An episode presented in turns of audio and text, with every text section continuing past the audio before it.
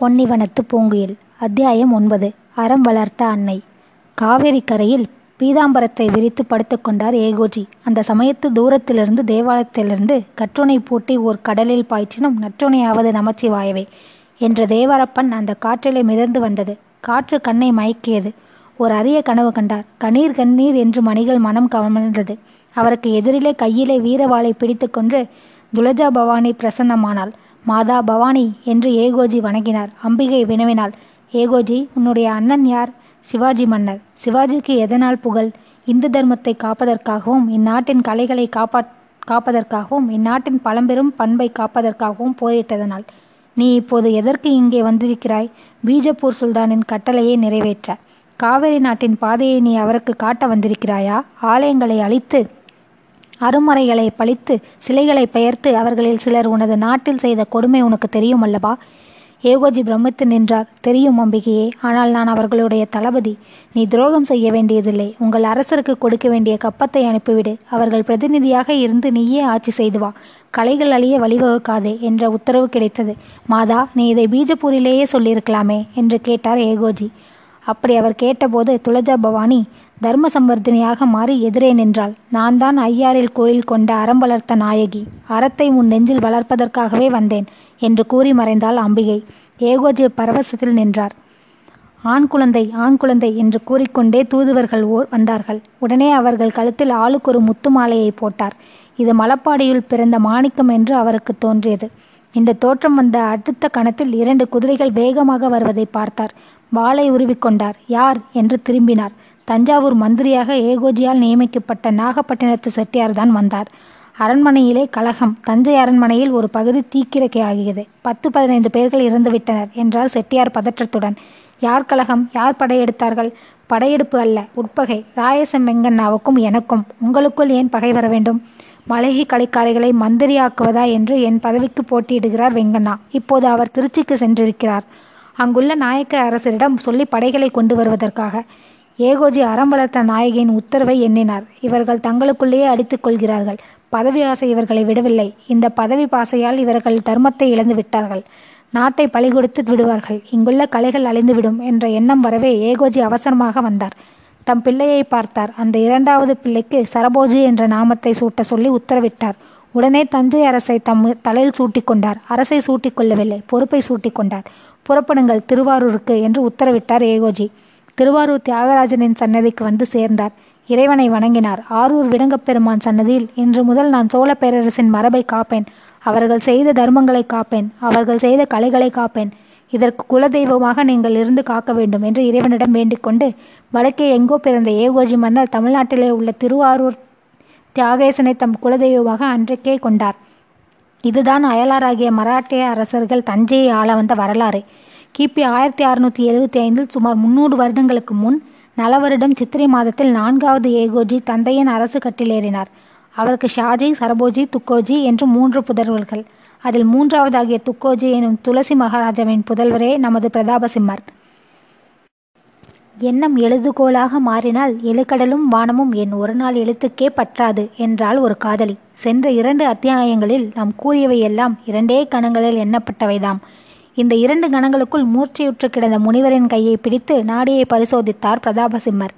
அவருக்கு மருத்துவ கலையும் தந்தை தளர்வு இல்லாததைக் கண்டு முனிவர் ஏதோ உணர்ச்சி வசத்தில்தான் ஆழ்ந்திருக்கிறார் என்பதை உணர்ந்தார் பிரதாபசிம்மர். விசிறியை எடுத்து முனிவருக்கு தம் கரத்தால் விசிற ஆரம்பித்தார். முனிவரின் கண்கள் விழித்தன. அவர் முகத்திலும் ஒரு புன்முறு புன்முறுவல் தோன்றியது. பிரதாபசிம்மர் செய்யும் உபச்சாரத்தைக் கண்டு அந்த புன்முறுவல் உடனே ஆத்திரமாக மாறியது. குபீரென்று எழுந்தார். இளவரசே தாங்கள் செய்யக்கூடிய பணியா இது? கேவலம் ஒரு அமைச்சனுக்கு இதை செய்கிறீர்களே என்று விசிறியை பிடுங்கினார். ஆனால் பிரதாபசிம்மர் சுவாமி அமைச்சரும் அரசின் குடிகளில் ஒருவர்தானே? மன்னன் அரியணையில் இருக்க பிறந்தவன் அல்ல மக்களுக்கு உழைக்க பிறந்தவன் என்று தாங்கள் தானே சொன்னீர்கள்? என்று பயபக்தியுடன் கூறினார். இதை கேட்ட முனிவர் தம்மையே மறந்தார். ஆனால் அவர்கள் இருவரும் தம்மை மறக்கலாம். உலகம் தன்னை மறந்திருக்குமா? கனகனவென்று மணி ஒலித்தது. உடனே கனசியாம முனிவர் யாரோ அழைக்கிறார்கள் என்று சொல்லிவிட்டு அவசரமாக வெளியே வந்தார். அந்த புறத்தின் வாசலில் அவர் கண்ட காட்சி அவரை திடுக்கிட வைத்தது. அங்கே நாலைந்து ஆட்கள் நின்றிருந்தனர். அவர்களுக்கிடையே ஒருவன் பிணமாக கிடந்தான். அதற்கு பக்கத்தில் சர்க்கரை நின்று கொண்டிருந்தான். என்ன இது? என்று கேட்டார் முனிவர்.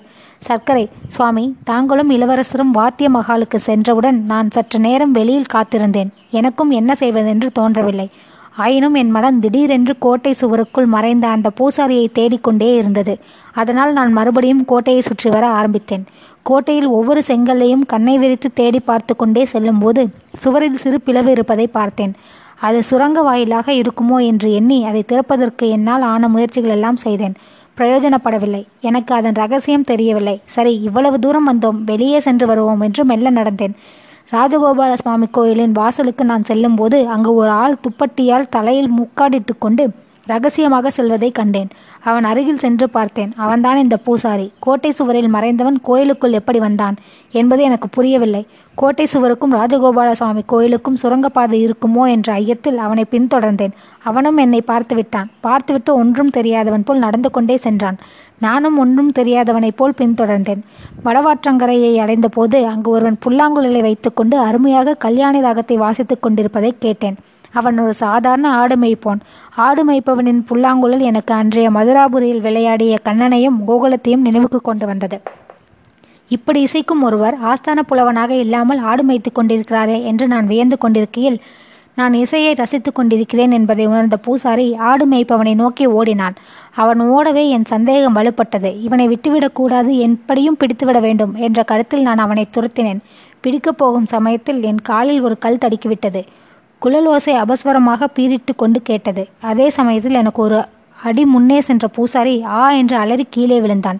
நான் ஓடிப்போய் அவனை தூக்கினேன். அடுத்த கணம் அவன் பிணமாக கிடப்பதைக் கண்டேன். ஆடு மேய்ப்பவன் புல்லாங்குழலில் நிறுத்திவிட்டு சிரித்தான். அந்த சிரிப்பில் ஏதோ உட்பொருள் இருந்தது. என்ன சிரிக்கிறாய்? வந்து இவரை தூக்கி உதவி செய் என்று கூறினேன் நான். அது என் வேலையல்ல என்றான் அவன். மறுகணம் எங்கோ புதருக்குள் மறைந்து சென்று விட்டான். நான் பக்கத்தில் இருந்தவர்களை கூப்பிட்டேன். எல்லோரும் ஓடி வந்தார்கள். அவனை தூக்கி கொண்டு வந்து இங்கே போட்டுவிட்டு உங்களை அழைப்பதற்காக நானே மணியை அடிக்கச் சொன்னேன் என்று நடந்ததை விவரித்தான் சர்க்கரை. இதை கேட்டுக்கொண்டிருந்த பிரதாப சிம்மர் ஆச்சரியத்துடன் நின்றார். ஆனால் முனிவரோ சிறிது நேரம் யோசித்தார். சர்க்கரை நீங்கள் சொல்லும் கதைக்கு யாரேனும் சாட்சி உண்டா? என்று கேட்டார். இது கதையல்ல சுவாமி கண்முன் நடந்தது. நடந்திருக்கலாம் நடவாமலும் இருக்கலாம். இதற்கு யாரேனும் சாட்சிகள் உண்டா என்றுதான் கேட்கிறேன் என்று கேட்டார் முனிவர். நான் தான் சாட்சி. அவனை துரத்தியதற்கும் நான் தான் சாட்சி. அவன் ராஜகோபால சுவாமி கோயிலிலிருந்து வெளியே வந்ததற்கும் நான் தான் சாட்சி. அவன் திடீரென்று கீழே விழுந்ததற்கும் நான் தான் சாட்சி. முனிவர் கடகடவென்று சிரித்தார். அவருடைய கைகள் இரண்டும் ஓங்கி ஒரு தட்டு தட்டின. அருகில் இருந்த நான்கு சிக்காய் சிப்பாய்கள் ஓடி வந்தனர். இவரை பிடித்து காவலில் வையுங்கள் என்றார் முனிவர். இவரை பிடித்து காவலில் வையுங்கள் என்றார் முனிவர். பிரதாபசிம்மரின் இளமீசை துடித்தது. கை உடைவாளின் மேல் போயிற்று. ஆனால் முனிவர் பார்த்த பார்வையிலே அவரும் அடங்கும்படி ஆயிற்று. என்னையா? ஏன்? என்று திடுக்கிட்டு அலறினான் சர்க்கரை. குடிமகன் ஒருவர் மீது ஐயம் கொண்டு கூடவே சென்று அவரை கொலை செய்ததற்கு என்றார் முனிவர். சுவாமி நான் புலவரின் மகன் ஒரு குற்றமும் செய்யவில்லை. நீ புலவரின் மகனாக இருக்கலாம். ஆனால் நான் நீதியின் காவலன். வீரர்களே இவரை காவலில் வைத்து விசாரணைக்கு என் முன் அழைத்து வாருங்கள். இந்த பிணத்தை கொண்டு போய் ஜாக்கிரதையாக அரண்மனை மருத்துவ மகாலில் படுக்க வையுங்கள் என்று சொல்லிவிட்டு அவர் விரைந்து உள்ளே சென்றார். மாருகன் சிப்பாய் தலைமையில் நான்கு வீரர்கள் விரைந்து சென்று சர்க்கரையை கைது செய்தார்கள். சர்க்கரை பிரதாபசிம்மரை பார்த்தான். பிரதாபசிம்மரோ தரையை பார்த்து கொண்டே முனிவரை பின்தொடர்ந்து உள்ளே சென்றார். மதிப்புடையவர்களுக்கு முன்னே மனசாட்சி கூட அடங்கி விடுகிறது. தன் சிற்றன்னையால் இழுத்து செல்லப்பட்ட குயிலி அடங்கி நடந்தாள். அவளுடைய துடுக்கு எங்கோ மறைந்து விட்டது. வெடித்த பேச்சு மௌனமாகிவிட்டது. ஆடிக்கொண்டே நடக்கும் அவள் சிற்றன்னையுடன் தலையை குடிந்து கொண்டே நடந்தாள். ஆனால் தலை குனியலாம் துடுக்கு இல்லாமல் இருக்கும் இருக்கலாம். வெடித்த பேச்சு அடங்கிவிடலாம். மனம் அடங்குமா? அவள் மனதில் ஏதேதோ யோசனைகள். சே ஏனடா நாம் பெண்ணாய் பிறந்தோம். பெண்ணாகத்தான் படைத்தான் இறைவன். பிரிதோரிடத்தில் படைத்திருக்க கூடாதா? உலகத்தார் எல்லோரும் வெறுக்கின்ற ஒரு குலத்தில் ஏன் நம்மை படைத்தான்? இப்போது வீட்டுக்கு செல்கிறோம். அங்கே யாரை அழைத்து வைத்துக்கொண்டு மாமன் என்று வருகையை எதிர்பார்த்திருப்பானோ? சே மாமனாது வெட்கமில்லையே. நமக்கு கிடைத்த மாமன் நாட்டுக்கே மாமனாக விளங்குகிறான். என்றெல்லாம் படிக்காத அந்த உள்ளம் பறந்து திரிகிற அந்த உள்ளம் எண்ணியது. வீட்டுக்கு சென்றால் அங்கே மாமன் காத்திருப்பான். எங்கு சென்றாய் என்று அடிப்பான். அடித்தாலும் பாதகமில்லை. வீதியிலே நின்று கொண்டு திட்டுவான். இதை கேட்டு பஞ்சாயத்து செய்ய பத்து பேர்கள் வருவார்கள். நம் தெருவில் இருப்பவர்கள் எல்லோரும் நம் இனத்தவர்கள். சே இதற்கென்றே ஒரு தெருவையும் அமைத்து விட்டார்கள். இந்த சமூகத்தை என்ன செய்தால்தான் என்ன? என்று எண்ணி நகைத்தாள். அவள் கற்பனை தொடர்ந்தது. ரா ராஜாங்கத்திலும் கூட நம்மை சீதனம் கொடுக்கிறாங்க. பெண்ணை கல்யாணம் பண்ணி கொடுத்தால் நானூறு பசுக்களையும் நம்மவரில் நாற்பது பேரையும் சீதனமாக கொடுக்கிறாங்க. இந்த தஞ்சாவூரை பார்த்தால் ரத்தனகிரி ராஜம்மாள் சதாரா சண்பகம் பட்டினம் பாலாமணி காக்கிநாடா கோடீஸ்வரி நெல்லூர் ராமபத்ரம்மாள் என்று எத்தனை ஊர் கலைச்செல்விகள் இங்கே இருக்கிறார்கள். இத்தனை பேர்களையும் இங்கே குடியேற்றிவிட்டு இந்த குலத்தை பற்றி கேவலமாக பேசுறது தான் எனக்கு பிடிக்கவில்லை. வீட்டுக்கு போனால் மாமன் காத்திருப்பான். ஏன் என்னோடு கூட வந்து துத்தி ஊதக்கூடாது என்று கேட்பான். எங்கேனும் சின்ன மேளம் நடந்தால் அங்கு போய் நான் ஒத்து ஊத வேண்டுமாம். ஒத்து ஊதவா நான் பிறந்தேன்? என் குரல் போல் ஒத்திருக்குவாது. இனிய குரல் இருக்கா? இவர்களுக்கு பின்னால் போய் நின்று கொண்டு ஒத்து ஊதுவது என் தொழிலா? நல்ல வேளை கடவுள் என்னை அழகாக படைக்கவில்லை. கருப்பாக வேறு படைத்து விட்டான். போதாதற்கு கையில் தழும்பு வேறு. என் முகத்தையும் என் தலையில் தொங்கும் குழலையும் எவன் விரும்பப் போகிறான்? ஐயோ அழகாயிருந்தா கொத்துட்டு போயிடுவானே. சாமி காப்பாத்தினார் என்று சிரித்து கொண்டார் குயிலி. மெல்ல சிற்றனையிடமிருந்து தப்பிட வேண்டும் என்ற எண்ணம் வந்தது. எப்படி தப்பலாம்? லேசில் விடக்கூடியவளா அவள். இப்படி எண்ணும் போதே மூளை பரபரவென்று வேலை செய்தது. மிட்டாய் கடைக்காரன் கொடுத்த மீதி காசு அவள் கவனத்துக்கு வந்தது. இதை பார்த்தால் சிற்றனை பிடுங்கிக் கொண்டு விடுவாள் என்ன செய்யலாம்? என்று யோசித்தாள். சிற்றனைக்கு தெரியாமல் ஒரு வேடிக்கை செய்ய ஆரம்பித்தாள். மெல்ல அந்த பையில் இருந்த ஒரு நாணயத்தை சத்தமின்றி கீழே போட்டாள். சற்று தூரம் நடந்த பிறகு இன்னொரு நாணயத்தை புல் மீது போட்டாள். இன்னும் சற்று தூரம் சென்றவுடன் மற்றொரு நாணயத்தை ஒரு கல் மீது எறிந்தாள்.